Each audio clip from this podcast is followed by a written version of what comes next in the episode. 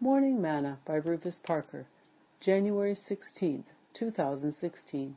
And the Lord spake unto Moses, saying, Command Aaron and his sons, saying, This is the law of the burnt offering. It is the burnt offering because of the burning upon the altar all night unto the morning, and the fire of the altar shall be burning in it. Leviticus six, verses eight and nine. Today's morsel. The altar was the place of sacrifice. Paul told the Hebrews, By him therefore let us offer the sacrifice of praise to God continually, that is, the fruit of our lips giving thanks to his name. But to do good and to communicate forget not, for with such sacrifices God is well pleased. Hebrews thirteen, verses fifteen and sixteen. How hot is your prayer altar? I have read many books on prayer and about men and women who spent much time in prayer.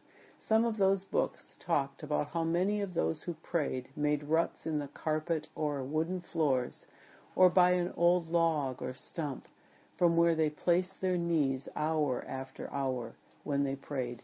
The marks were from years of them praying in the same place over and over for many years.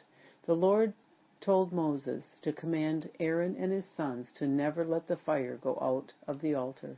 Our prayers are altars that must be kept burning at all times. If we keep them burning, the likelihood of us backsliding and falling away from God will never happen.